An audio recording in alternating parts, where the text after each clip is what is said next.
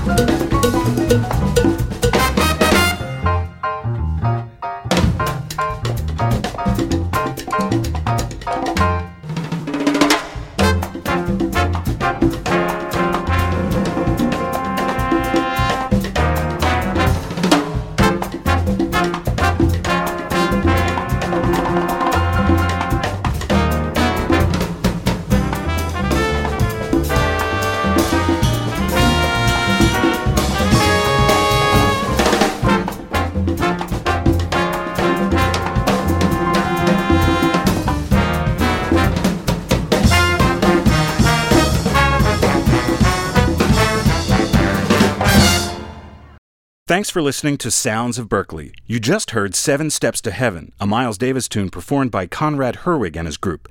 Herwig, Mike Stern, and Charles Tolliver are just a few of the artists appearing at this year's Beantown Jazz Festival, Saturday, September 29th in Boston.